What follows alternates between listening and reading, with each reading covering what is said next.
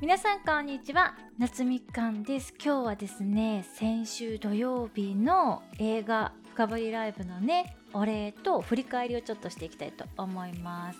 この前の土曜日も皆様ゆうまさんとの映画評論ライブ遊びに来てくださり本当にありがとうございました。今回取り上げた映画はソウルフルワールドっていうねピクサーの作品だったんですけれども今回5回目かな？にして私とゆうまさんがね全く正反対のポジションを取ったっていうのがねすごく面白かったんじゃないかなと思います。ゆうまさんは主人公にすごくこう思い入れというか肩入れというか共感してしまうっていう感じだったんですけどもう私は本当に何も共感できなくてもうはあみたいな感じでそのお話もちょっと難しかったっていうのもあるし共感もできないしっていうのでこうつかみどころがね難しかったなっていうのが、まあ、全体的な感想っていう感じですね。でゆうまさんが言ってたその夢に固執してしまうっていうのは危ないよねっていうのはもう本当にその通りだなっていうふうに思います。この映画の主人公はもうまさに夢追い人っていう感じでその長年の夢ねジャズミュージシャンになるっていう夢を実現するまではもう死ねないっていうような心意気なわけですよ。で、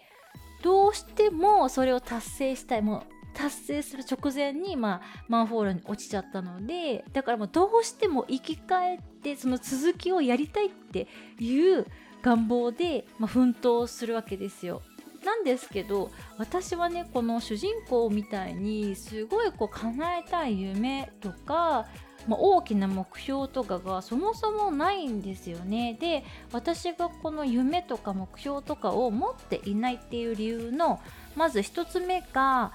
私はですねやりたいなって思ったことをとにかく片っ端からもうやっちゃうっていうスタンスなんですよ。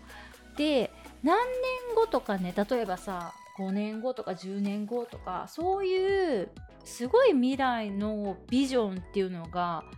ちょっと持てないんですよ。なので3日後とかね、まあ、1週間後1ヶ月後とかの未来っていうかそのくらいの先のことしかちょっとピンとこないんですよ。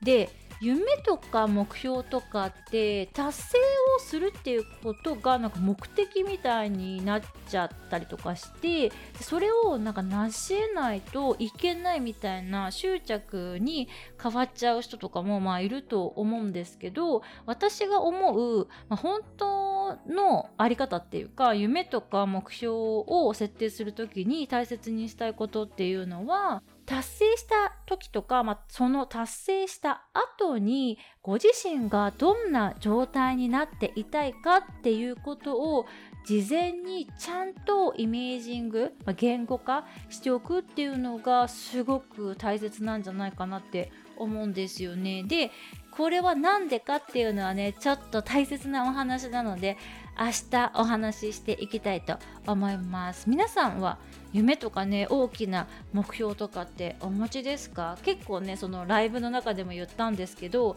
男性ってロマンチストな方が多いと思うので夢とかね目標とか結構設定されてる方多いんじゃないかなと思うんですけれども女性のね皆さんとかどうですかね？夢とかねお持ちでしょうか？私みたいなね結構ドライな考え方って女性の方に実は多いんじゃないかなって思うんですよねなのでぜひぜひ皆さんのねご意見とか感想とかもね聞かせていただけると嬉しいです。それではまた次のエピソードでお会いいたしましょう。バイ